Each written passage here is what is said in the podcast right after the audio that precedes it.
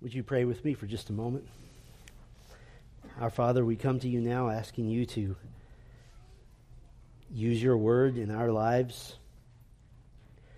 Teach us, Lord, to be a church that obeys Christ, that honors our Savior, that longs to do that which is pleasing to you. We pray that this morning would be would go toward that end, Lord. Lord, I pray that your word would be the double edged sword that you promised that it is. We pray, Lord, that it would cut, that it would do surgery, that it would inform us, that it would thrill us, that we would see our Savior all the more through your word. We pray in Christ's name. Amen. Once in a while, I like to ask a question that I know you've never thought about. What do you do while you're waiting for an apostle? I'll bet not one of you has ever asked that question. What do you do while you're waiting for an apostle? Now, I'm not talking about self proclaimed apostles, like many today who think that putting a title in front of their name on social media or a church website somehow makes it true. What I'm talking about is waiting for an actual apostle, like a Peter or a James or a John or how about the last apostle named Paul? Now, the apostles were men just like us, but they were chosen by the Lord Jesus Christ himself to be the very first preachers of the gospel, to be the conduits of the Holy Spirit by which we would receive what we now know as the New Testament. And they were the first authorities in the church as well, training and discipling men to come after them. And on occasion, they yielded to no one and wielded that authority instead. The Apostle John did this in his third epistle. He said in 3 John verses 9 and 10, I have written something to the church, but Diotrephes, who likes to put himself first, does not acknowledge our authority. Here it comes. So if I come, I will bring up what he is doing. Insert dun dun dun right there.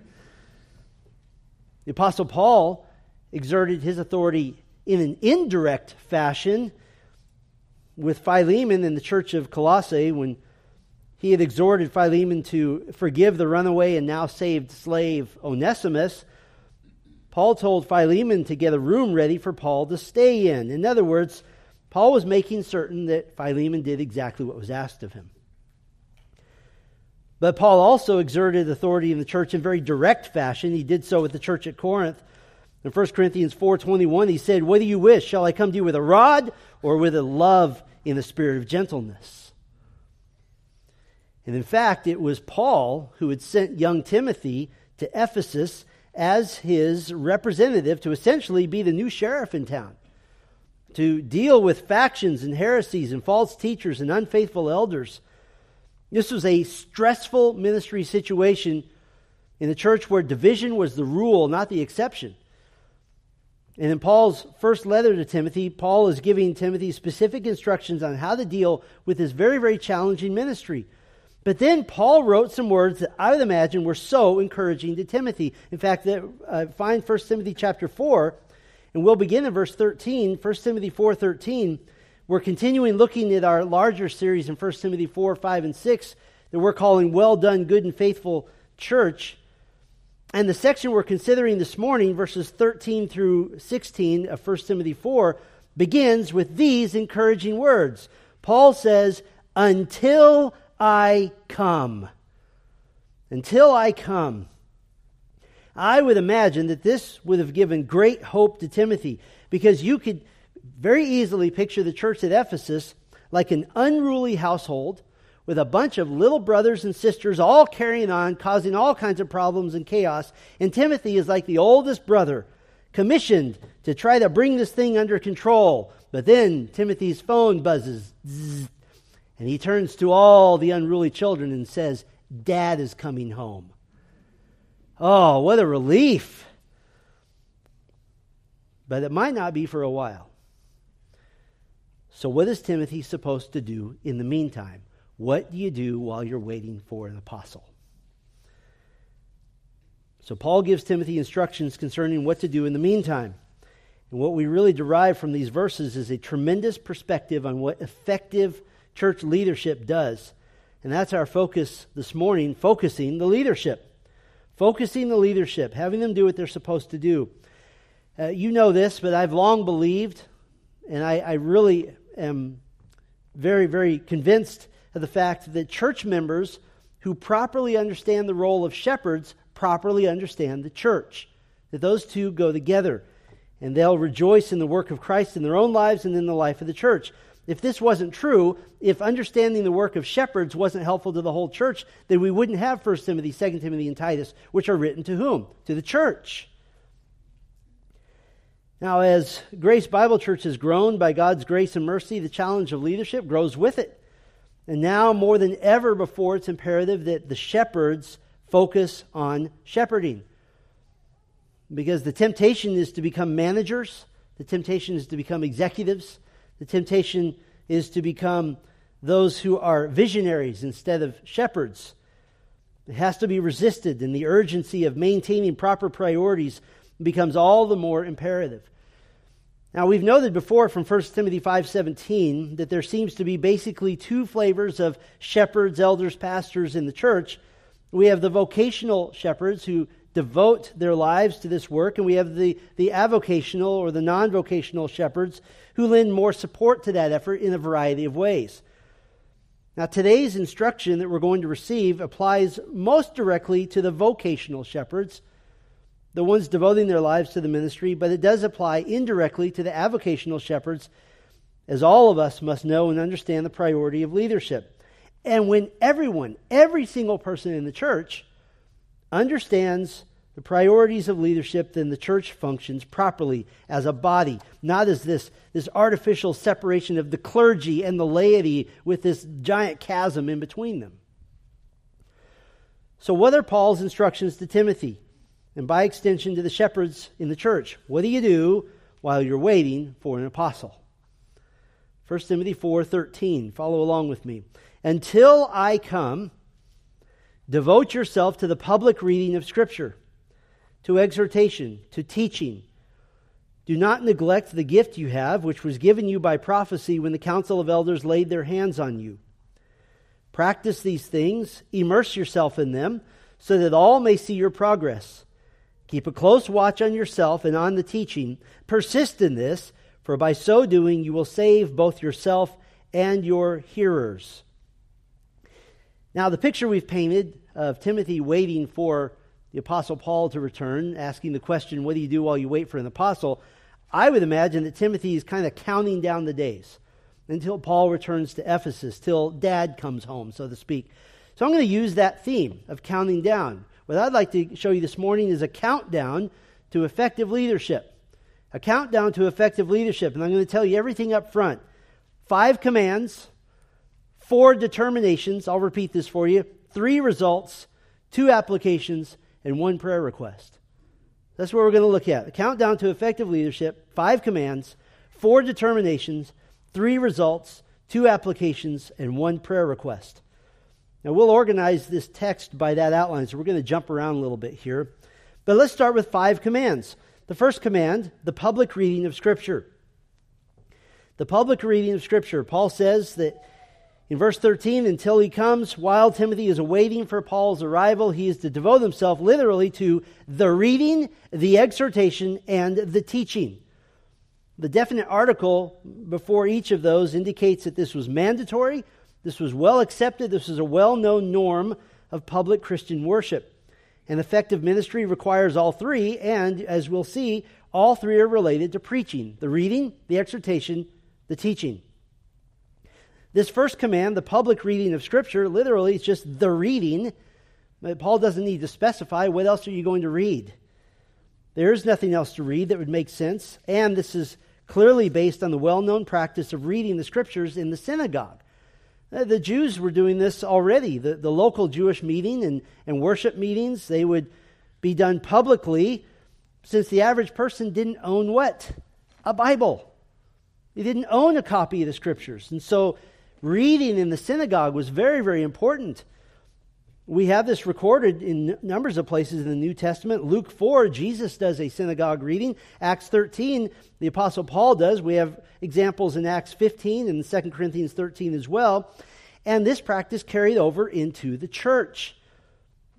not only was the Old Testament read, but as the New Testament was being compiled, Paul's writings were also read, a confirmation that the church received these as scripture.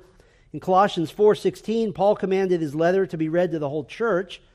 In 1 Thessalonians 5:27, he said, "I put you under oath before the Lord to have this letter read to all the brothers."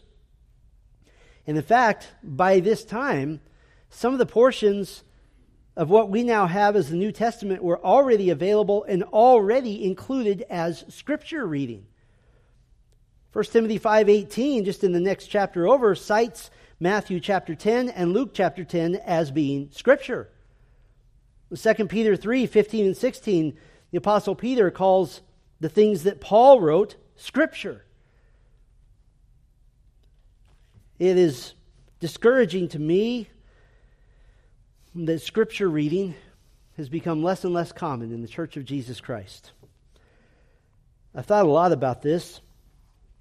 There may be some various factors contributing to this, and I, I talk to various men in the ministry and kind of see what they think. One factor may be a, a man pleasing, seeker sensitive philosophy of ministry that panders to a low attention span. You don't do anything for longer than 30 seconds, has low expectations of attendees. Another factor may be a belief that reading too much scripture might be perceived as boring. I'm just putting it out there, but that's what I've been told. I have read in textbooks on how to be a pastor that you shouldn't spend more than 20 seconds reading the scriptures. Instead of viewing the reading of scripture as inherently giving glory to God, you know what the number one purpose of reading the scriptures is that you're speaking his words back to him, and it gives him glory. We're intentionally repeating these words. You know what I love about reading scripture out loud? That, that other than a human mistake, I won't mess up the interpretation because I'm not interpreting. Or it could be that scripture reading has become less and less common out of maybe the belief that since everyone owns their own Bible, they're not going to want to sit and listen as the Bible is read to them.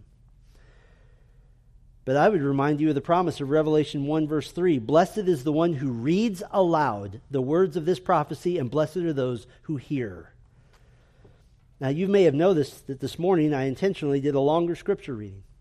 I just wanted to intentionally remind you of this priority. And somewhere around verse 15, some of you were going, I think he's going to read the whole thing. I, I, know it. I could see it on your face, the kind of whispers in the elbows. He's at verse 30. This thing ain't going down here. I want you to consider something. Peter, at his sermon at Pentecost, preached as one filled with the Holy Spirit, but we would say that meant that he was using preparation he already had. And we wouldn't deny the Holy Spirit power of his sermon in Acts chapter 2, but there's no basis for assuming that somehow the scriptures he referenced and that he taught were simply uh, inserted into his head by the Holy Spirit. They could have been, but there's nothing in the text that tells us this. It's much better to assume that he's drawing on previous knowledge, empowered by the Holy Spirit to speak at an elevated level, and in this case, at a, at a completely inspired level. But I want you to consider this. In Peter's sermon in Acts chapter 2, the very first sermon he's ever preached in his life with the help of the Holy Spirit, no notes.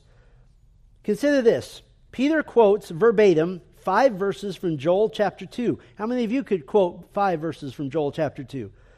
He teaches the theological meaning of those five verses about the Holy Spirit. Peter then quotes four verses from Psalm 16 and teaches the theological meaning concerning the prophecies of the Lord Jesus Christ. Peter quotes one verse from Psalm 110. That's 10 verses now from memory. Then he cites his knowledge of 1 Kings chapter 2 verse 10 and Nehemiah chapter 3 verse 16. Now, what I'm having you consider is the fact that Peter never owned a copy of the Old Testament. The most likely scenario is that he was a fisherman, grew up in a fisherman's family, who grew up hearing the scriptures read often and often and often. He went to synagogue. He went to the synagogue school where the local rabbi stood and read from the scriptures over and over and over again. Now, my question for myself, my question for you is how might you listen differently if you didn't have the knowledge that you could just go look up the same passage later, which almost never happens? But the scripture reading was not just a reading for the sake of reading, although that has tremendous value. It does bring us to our second command to Timothy. The second one, the exhortation. The exhortation. In verse 13, Timothy is devo- to devote himself to the reading and the exhortation. This also reflected the synagogue practice of reading the scriptures with an explanation or an exposition attached to it at the same time. For example, Nehemiah chapter 8 gives us a clear example of all of Israel gathering to hear the law of God read aloud and explained by Bible teachers. One of my heroes of the faith, the 19th century uh, London preacher Charles Spurgeon, he didn't mind letting other men into his pulpit on occasion, but one of the things he hung on to and almost would never let anybody else do was the scripture reading. And what was unique about Spurgeon's scripture reading is that he was well known for taking quite some time to read the scriptures because he spent more time explaining the text than he did just reading it. There were some Sundays where it was said that his scripture reading was longer than his sermon because he didn't want to just read it. He, had, he felt this compulsion to explain it as well. That's what the reading and the exhortation put together is. In fact, the meaning of the word exhortation is wonderfully broad. It can be as fluffy as comfort and it can be as hard hitting as direct confrontation and everything in between. All the nuances. Here, what exhortation is speaking of is the official and the sermonic urging to put faith into practice, to put what you learn from the Word of God into practice. I like studying preaching, I enjoy that, and made me wonder what's the flavor of exhortation? What's the flavor of the application of truth in Scripture? Is the exhortation from Scripture to be couched as hopes? Is it to be couched as suggestions?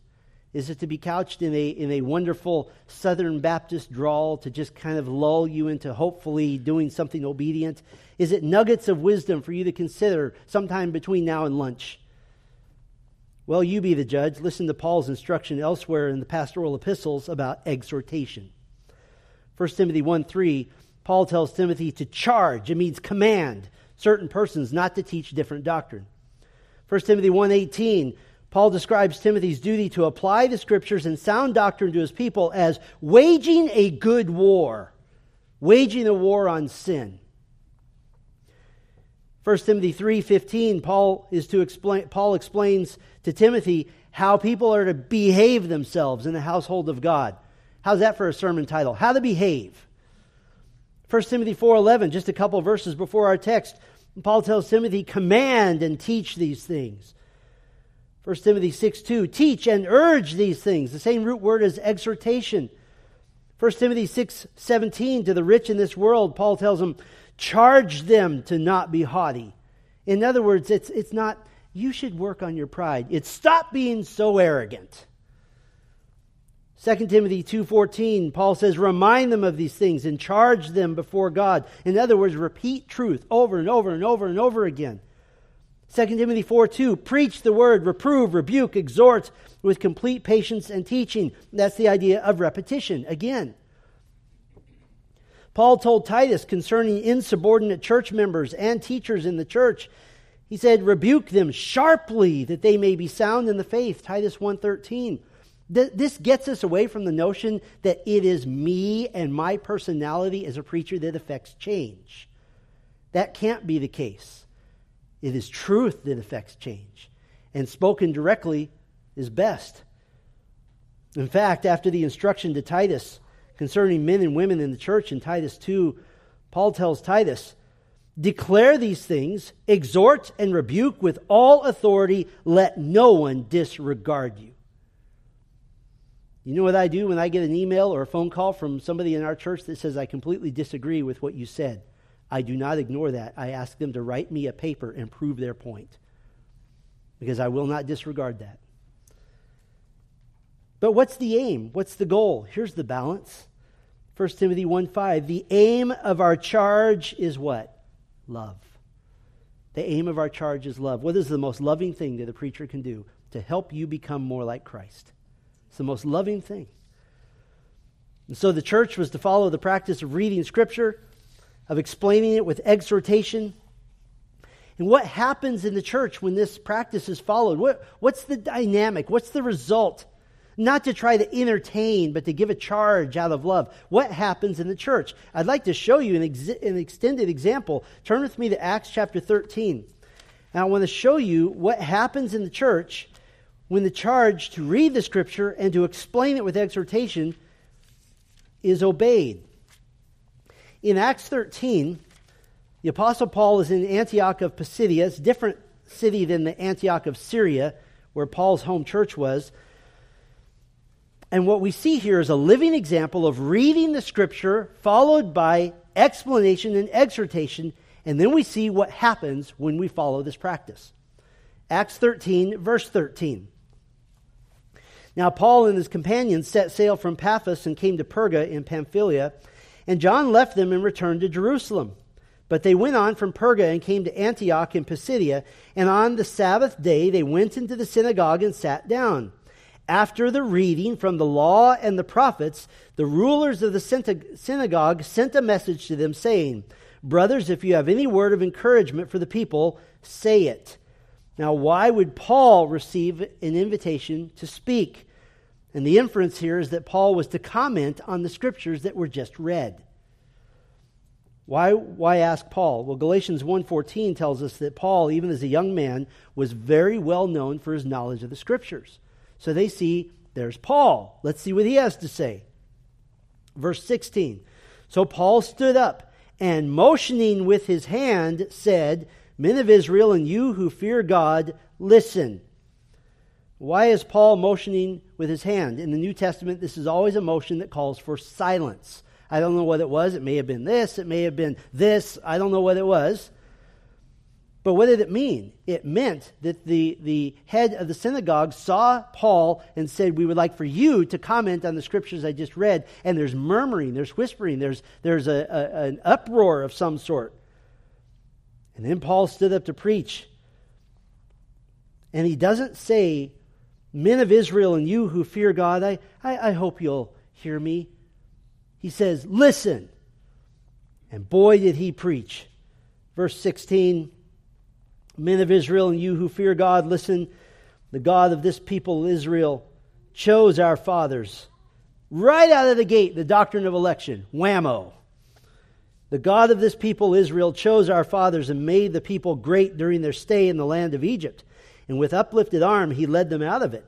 And for about forty years he put up with them in the wilderness. And after destroying seven nations in the land of Canaan, he gave them as their land, he gave them their land as an inheritance. All this took about 450 years. And after that, he gave them judges until Samuel the prophet. Then they asked for a king, and God gave them Saul, the son of Kish, a man of the tribe of Benjamin, for 40 years. And when they had removed, when he had removed him, he raised up David to be their king, of whom he testified and said, I have found in David the son of Jesse, a man after my heart, who will do all my will. Of this man's offspring, God has brought to Israel a Savior, Jesus, as he promised. Before his coming, John had proclaimed a baptism of repentance to all the people of Israel. And as John was finishing his course, he said, What do you suppose that I am? I am not he. No, but behold, after me is one coming, the sandals of whose feet I am not worthy to untie. Brothers, sons of the family of Abraham, and those among you who fear God, to us has been sent the message of this salvation. For those who live in Jerusalem and their rulers, because they did not recognize him nor understand the utterances of the prophets, which are read every Sabbath, fulfilled them by condemning him. And though they found in him no guilt worthy of death, they asked Pilate to have him executed. And when they had carried out all that was written of him, they took him down from the tree and laid him in the tomb. But God raised him from the dead. And for many days he appeared to those who had come up with him from Galilee to Jerusalem, who are now his witnesses to the people. And we bring you the good news that what God promised to the fathers, this he has fulfilled to us, their children, by raising Jesus, as also it is written in the second psalm You are my son, today I have begotten you. And as for the fact that he raised him from the dead, no more to return to corruption, he has spoken in this way I will give you the holy and sure blessings of David. Therefore, he says also in another psalm, You will not let your Holy One see corruption. For David, after he had served the purpose of God in his own generation, fell asleep and was laid with his fathers and saw corruption. But he whom God raised up did not see corruption. Let it be known to you, therefore, brothers, that through this man forgiveness of sins is proclaimed to you. And by him everything who everyone who believes is freed from everything from which you could not be freed by the law of Moses. Beware Therefore, lest what is said in the prophets should come about. Look, you scoffers, be astounded and perish, for I am doing a work in your days, a work that you will not believe, even if one tells it to you. Wow. Off the top of his head. That's exhortation. And what was the result? Verse 42 as they went out, the people begged that these things might be told them the next Sabbath.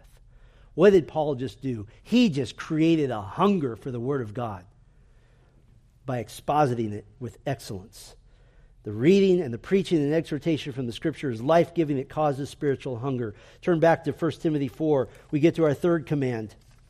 Our third command in 1 Timothy 4 Timothy was to devote himself to the reading, to the exhortation, and third, to the teaching to the teaching. Now, you might say, well, we're already talking about that. Now, Paul isn't merely speaking of the act of teaching, that's already implied.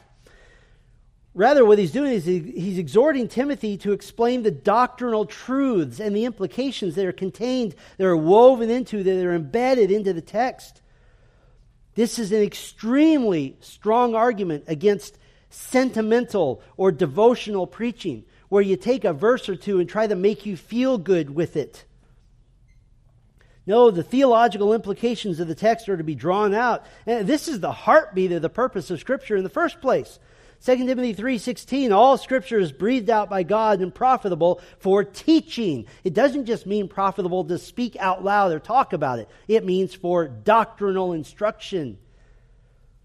I can give you an example right from these four verses 13, 14, 15, 16. There are doctrinal truths contained in this text. They're embedded in here. In fact, we could point out truths in three different areas of theology.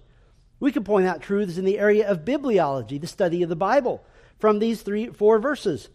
We could point out in bibliology that the scriptures are the sole source of spiritual authority to the church and to the believer in Christ. We could point out that scripture gives us our doctrine and it's meant to exhort us to change. We could point out that scripture is the central feature of the gathered people of God. That's the central feature of worship. We can point out truths from the area of ecclesiology, from the church. There's a lot of these. Men who teach the Bible are gifted by God to do so. We can point out that men are not to self ordain, but they're approved by other men. We can point out that teaching shepherds in the church are to have as their very highest priority to be immersed in the Word of God. We can point out that the church is expected to be comprised of active listeners to the reading, to the exhortation, to the doctrinal instruction. We could point out that churches are to be shepherded by a plurality of elders. You know notice the council of elders in verse 14. We could point out that shepherds are expected to learn and to grow themselves. We could point out that shepherds are the guardians of sound doctrine in the church, verse 16. And we could point out some theological implications from the study of soteriology, of salvation. The church, verse 16, should expect that there are unbelievers in the midst. Salvation of the lost should be an expected result of the preached word of God. And we could say that the perseverance of the saints involves proving the reality of your salvation by lifetime faithfulness. That's four verses. And there's doctrine, and it's rich, it's palpable. There's a fourth command to Timothy we could identify do not neglect the use of giftedness. Do not neglect the use of giftedness. Verse 14. Do not neglect the gift you have, which was given you by prophecy when the council of elders laid their hands on you. At some point in the past, a, group of local church elders, along with Paul, had publicly called out Timothy to the gospel ministry. This could have been in Lystra, that was Timothy's hometown. Timothy, apparently, as a young man, was already teaching the Bible both in the cities of Lystra and the neighboring city of Iconium. In fact, Acts 16, 2 and 3 says he was well spoken of by the brothers at Lystra and Iconium. Now, this laying on of hands, this wasn't a magical event that somehow imparted a giftedness for preaching and teaching to Timothy, but it was at that time that God officially gave or commissioned him for the formal use of that gift in the church. And interestingly, this event was accompanied by prophetic utterances, by prophecies given by these elders, by Paul himself. We don't know the content of these prophecies, but we know that the context. The context is the new first century church where we don't really have a completed New Testament yet. But these prophecies must have been meant to be encouraging to Timothy, a charge of what God was calling him to do. what we have here is really our great example of ordination of somebody who's tested, who's trained, who's approved as a man of God. There's a public recognition by other approved men. It's a unique calling to the gospel ministry. And so Paul tells Timothy, do not neglect the gift that you have. He's not saying that Timothy was lazy or that he was neglectful. He was Paul's representative to a hurting and a faltering church, but it was an admonition to perseverance, to faithfulness, to study and preach and study and preach and study and preach and study and preach. I, I texted back and forth this week with a pastor friend of mine. I, we wanted to speak on the phone. He said, I can't this week because I can't preach this sermon on Monday because Sunday is coming. Timothy's called to remember the sobriety and the weightiness of his calling and his ordination to the gospel ministry. This was to drive Timothy to faithfulness. When a young man comes to me and just out of the blue says, I'm ready to preach, I always tell him the same thing. The fact that you just came to me like that tells me you're not. Because you haven't been through anything. You haven't been tested, you haven't been trained, and you're certainly not going to be approved, at least not here. Ordination is meant to be a significant event after many years of testing and training. Because this says you're devoted to the ministry of the gospel. This is your life's work now. And so Timothy is told here don't abandon the ministry. I've often wondered what it would have been like to have some elders prophesy over me at my ordination, but I don't have to wonder that. I have something better. I don't need prophetic utterances. I have all the prophetic utterances right here in the Word of God. I have every single scripture God has meant to shape men of God and to shape the church. Every single one. So there's a responsibility and obligation now to the head of the church and to the church itself. And Paul gives a fifth command. He says, Watch yourself and your teaching. In verse 16, watch yourself and your teaching. You recall what Paul told Timothy just back in verse 12. He said, Let no one despise you for your youth, but set the believers an example in speech, in conduct, in love, in faith, in purity. Again, Paul is emphasizing setting an example of living the Christian faith. Earlier in the chapter, in verse 4, he says, Train yourself for godliness. 1 Timothy 5.22, keep yourself pure. 2 Timothy 2.15, he says, do your best to present yourself to God as one approved, a worker who has no need to be ashamed, rightly handling the word of truth. You never guess. You never just wing it with the word of God. I'd rather fly a 747 blindfolded than ever open the Bible not knowing exactly what needs to be said. And he says in Titus 2 to Titus, show yourself in all respects to be a model of good works. And in your teaching, show integrity. This is keeping a watch on yourself and on your teaching. These are pretty intense. Five commands the reading of Scripture, the exhortation, the teaching. Do not neglect the gift. Watch yourself and your teaching. But how is Timothy to do this? Well, let me give you four determinations four determinations. What is the level of commitment? What's the amount of dedication involved here? Four determinations of the level of commitment, the amount of dedication. The first determination, verse 13, he says, devote yourself. Devote yourself. It's a word that means give attention to something, occupy your mind with these things. It literally means be addicted to something. The very same word is used in the previous chapter, 1 Timothy 3 8, that the elder or the deacon rather is to not be addicted to much wine. It is, as it were, a devotion to the Word of God, like an addiction almost. When a young man comes to me and says, I'd like to be a minister of the gospel, I just don't like to read. And I say, then you don't want to be a minister of the gospel. Is that, is that clear? In fact, this is a present tense imperative. It demands repeated action. Now, some have said, well, that just means that in every worship service you need to have the reading of Scripture, exhortation, and teaching. It's not what this is talking about. It's not just the repeated action of what actually happens during that public worship service. That's obvious. That's the outcome. The repeated action, that which the shepherd is to devote himself to, is the preparation for gathering with God's people. The preparation, this is far more than Paul just giving the basic elements of a worship service. First do this, then do this, then do this. The implication is clear. There's a weighty priority on preparation. Now, there is a tremendous irony to shepherding the flock of God. And, and here's the irony. For me as a pastor, and, and any pastor I think worth his salt, loves people. We love people. A, a, a, pastor who hates people is kind of, that's an odd duck, and we don't want anything to do with that.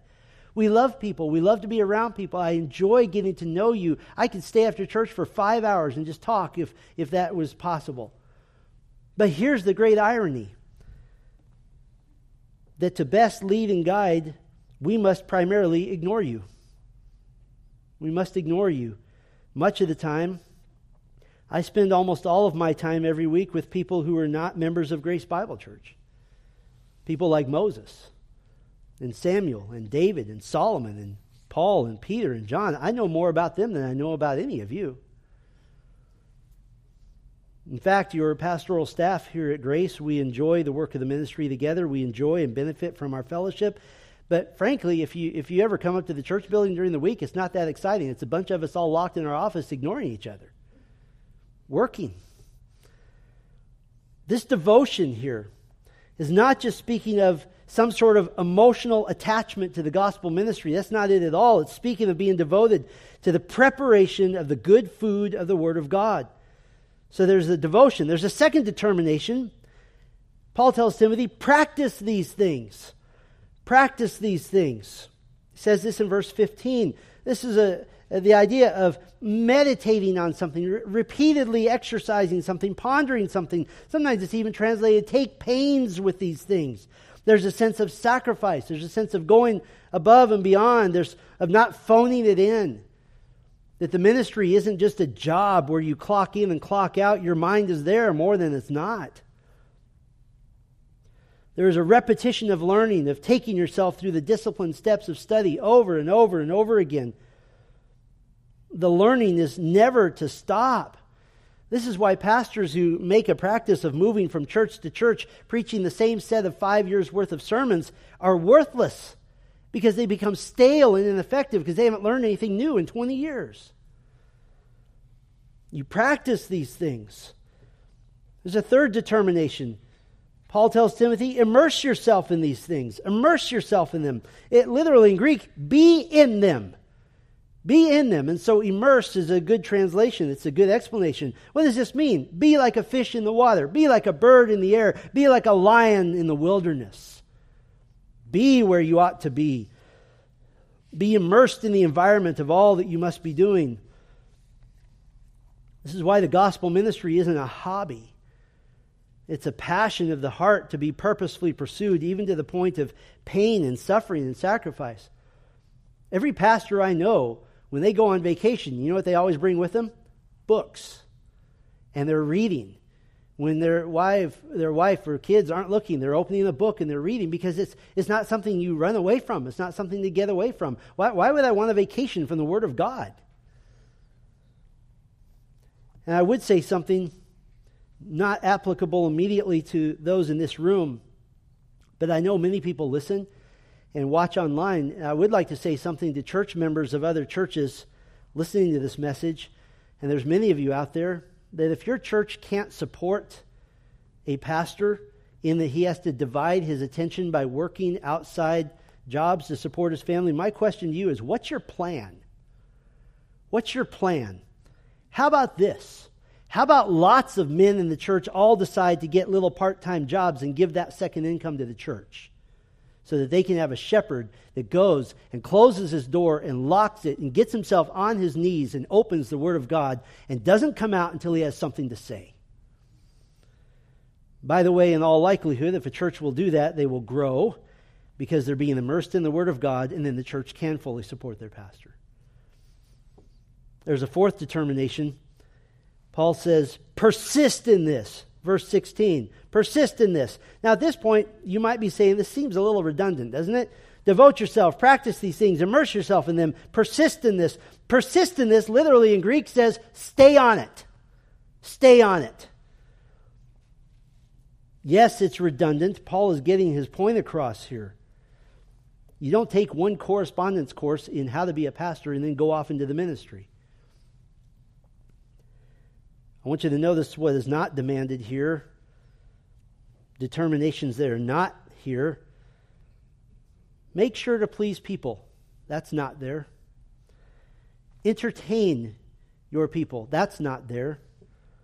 Pander to them and make them happy. That's not there. Rather, instead, there is to be a devotion, a practice, immersing, persisting in offering the good food of the Word of God to souls eager for nutrition. Five commands, four determinations, now three results. This is going to start going faster now because we're going down to that one. Three results. The first result in verse 15 that all may see your progress. That all may see your progress. This is the same word for progress used of the Lord Jesus himself. As a boy, that he grows in wisdom, stature, and favor in Luke chapter 2, verse 52. It's the same word for progress used of the Apostle Paul in his progress in Judaism beyond others in Galatians 1:14. What is Paul speaking of here? In verse 15, that all may see your progress. He's speaking of visible progress in personal godliness. Verse 12, in preaching and teaching. Verse 13, in particular areas of gifting. Verse 14. What does this imply? It implies a humble spirit, a teachable spirit, a teachable attitude, it implies that whatever area of ministry any leader, any shepherd, and I would even uh, spill this over into deacons as well, any area, there's to be development, progress, change, growth, improvement. We're working our way through the Bible Training Institute uh, kind of package we put together quite a number of years ago. I'm teaching through my notes for the fourth time. I've about reached the point I don't like any of my own notes because I know more and it's, it's a delight and it's a blessing. We went through the Gospel of Mark this morning. I had to do a whole section that wasn't even in there So I thought, what, what idiot didn't put this in? Oh, that was me who didn't put that in there. This is one of the most important things in the whole book, and it wasn't there.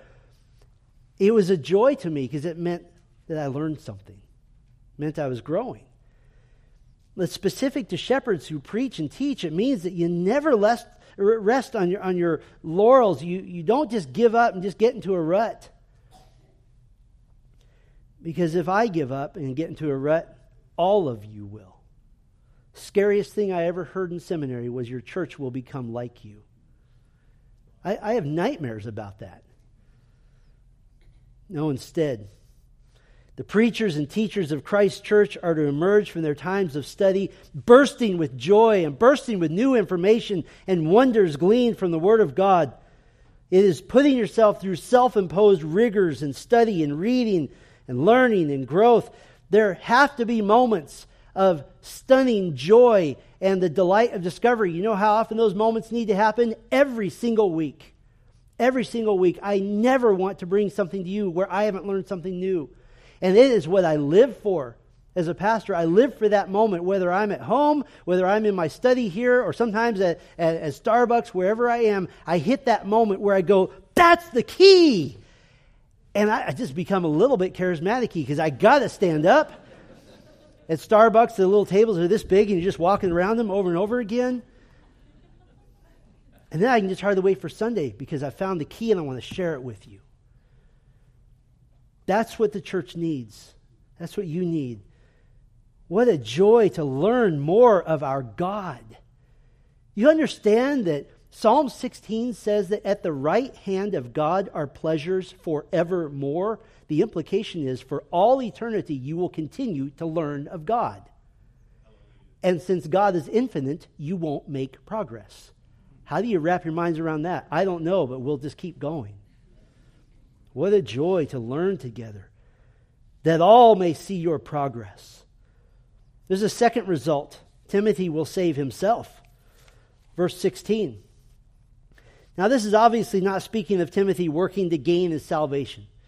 This is Timothy's perseverance in the faith.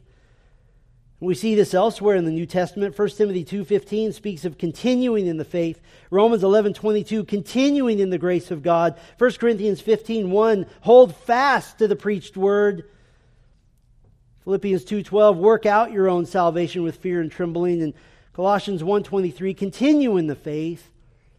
We're called to persevere. I don't think Paul is questioning Timothy's salvation. He's merely telling him to stay the course, prove the reality of his salvation. How do you know someone is saved? Because they stay faithful. That's how you know. And of course, the theological counterpoint to the determination to persevere is the preservation given by the Lord. 2 Timothy 4:18 The Lord will rescue me from every evil deed and bring me safely into his heavenly kingdom. But Paul says by persisting in faithfulness, you prove the reality of your saving faith. I would think it would be important for the church to see the faith of their shepherds, to see that they follow Christ. In 1739, a pastor by the name of Gilbert Tennent preached a sermon that is so famous that it's still on the internet. It's called On the Danger of an Unconverted Ministry on the danger of an unconverted ministry. And in that sermon, Reverend Tennent basically describes unbelieving pastors who are a curse on the church. They prey upon the, the faith itself and on the faithful. He said, quote, these caterpillars labor to devour every green thing. In 2010, a study was published that exposed pastors who serve in churches and in what the, the study called secret disbelief. Pastors in America who get a paycheck, who in private say they are atheists. Many freely admit that they walked away from the faith long ago, but they continue in the church. Number one reason, paycheck. Number two reason, prestige. So Paul tells Timothy, stay with it, stay on it. And there's a third result, one that's very exciting to me as a pastor, Timothy will save his hearers. Timothy will save his hearers. This assumes that there are unbelievers who attend the local church. I always assume that. This helps me with this. Either thinking they're saved, or maybe curious about the gospel, or even purposefully faking it for some sort of self motivated reason. But this is a tremendous result that Paul gives Timothy that he will persist if he'll be diligent, if he'll be faithful, Timothy should expect to see conversions. When somebody uh, says we haven't had a baptism in 10 years in our church, there's something that's wrong. It's probably that they're not preaching the gospel. Timothy should expect to see conversions. And this is very exciting to me. What's the context of these conversions? The context is the faithfully preached word inside the walls of the church. Oh, there's so much of a push. We got to get outside the walls. You, you, already live outside the walls. We don't have to get out there. You're already there. How has the church grown for 2,000 years? Hi, my name is so and so. I'm a believer in the Lord Jesus Christ. Would you come to church with me and hear the gospel? Rinse and repeat for 2,000 years. This is very exciting. And by the way, in addition to new souls being saved, there's also the sense here that, that a, a shepherd being so utterly faithful inspires the faithfulness of the flock. And so they too are enjoying the fruits of assurance of salvation because you're persevering in the, in the faith. You're seeing the fruit of salvation brought forth by the power of the preached word. Five commands, four determinations, three results. Let me give you two applications. You might be saying, This sounds like a sermon to pastors. No, it's a sermon to all who are in partnership with the shepherds, and that is the sheep. It's to all of us. And so the first application I would urge all of you is to really have a grasp of the duties of shepherds. Really have a grasp of the duties of shepherds.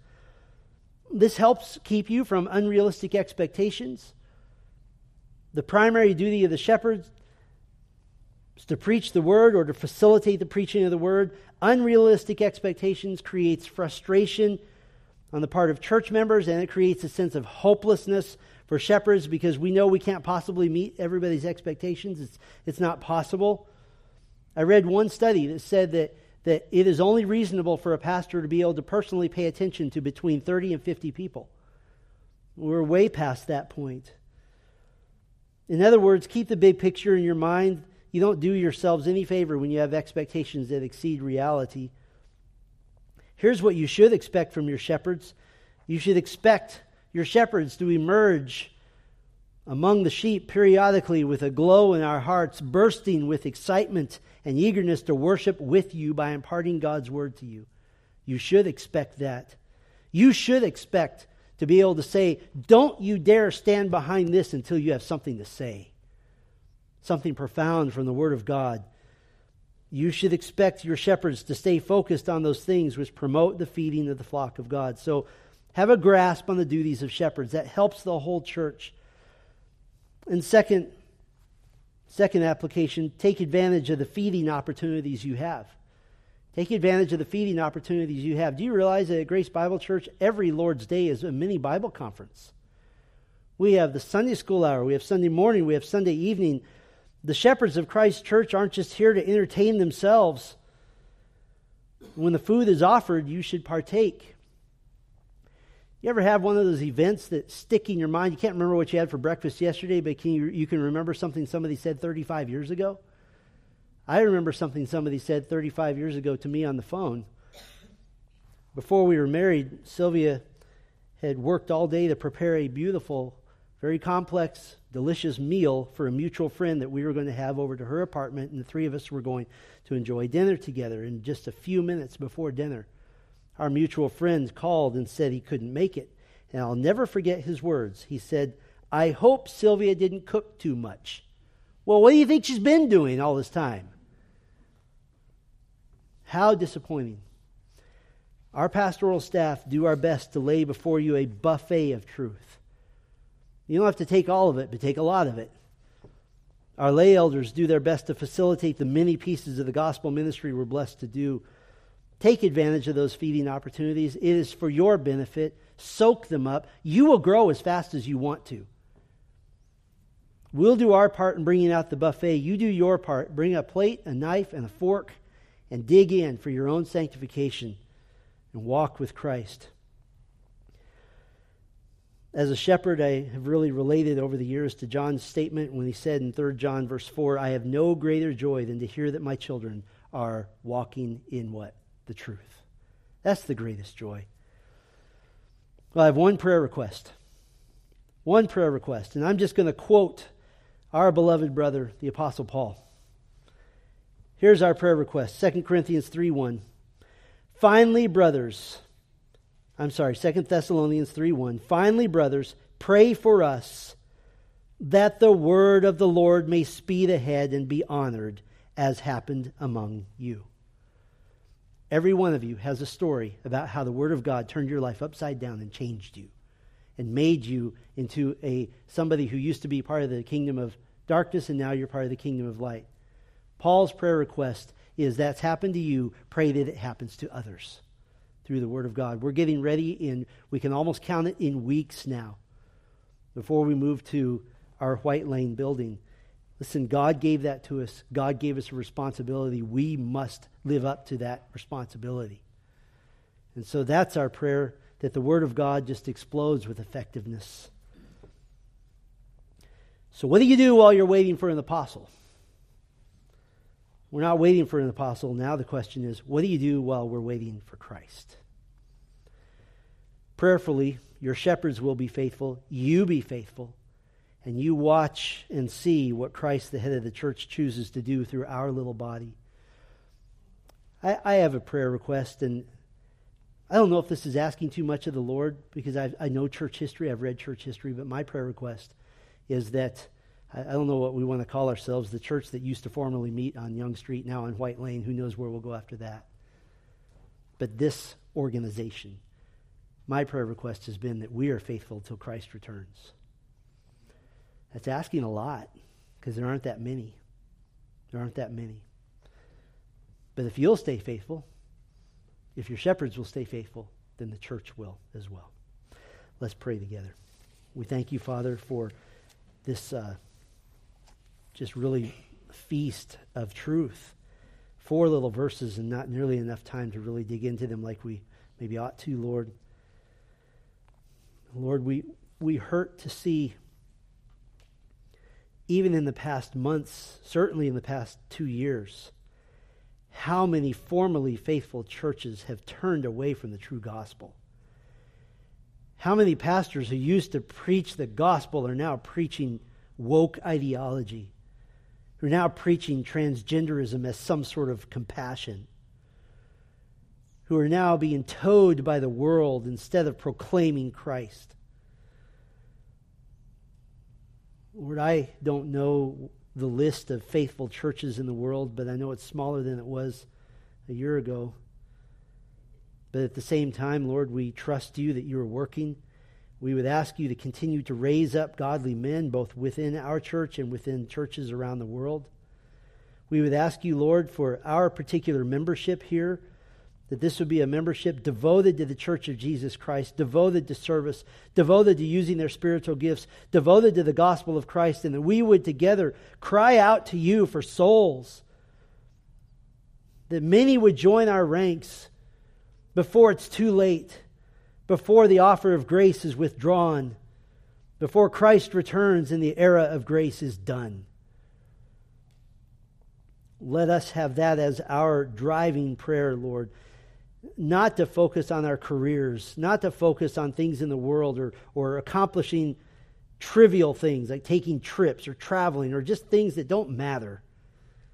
But help us, Lord, to be determined to see souls come to saving faith.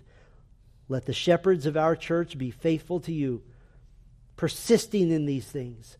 And let the sheep of the church be faithful to you, persisting in the gospel ministry. And we will look forward, Lord to the results of your work among us. We thank you and we praise you in Christ's name. Amen.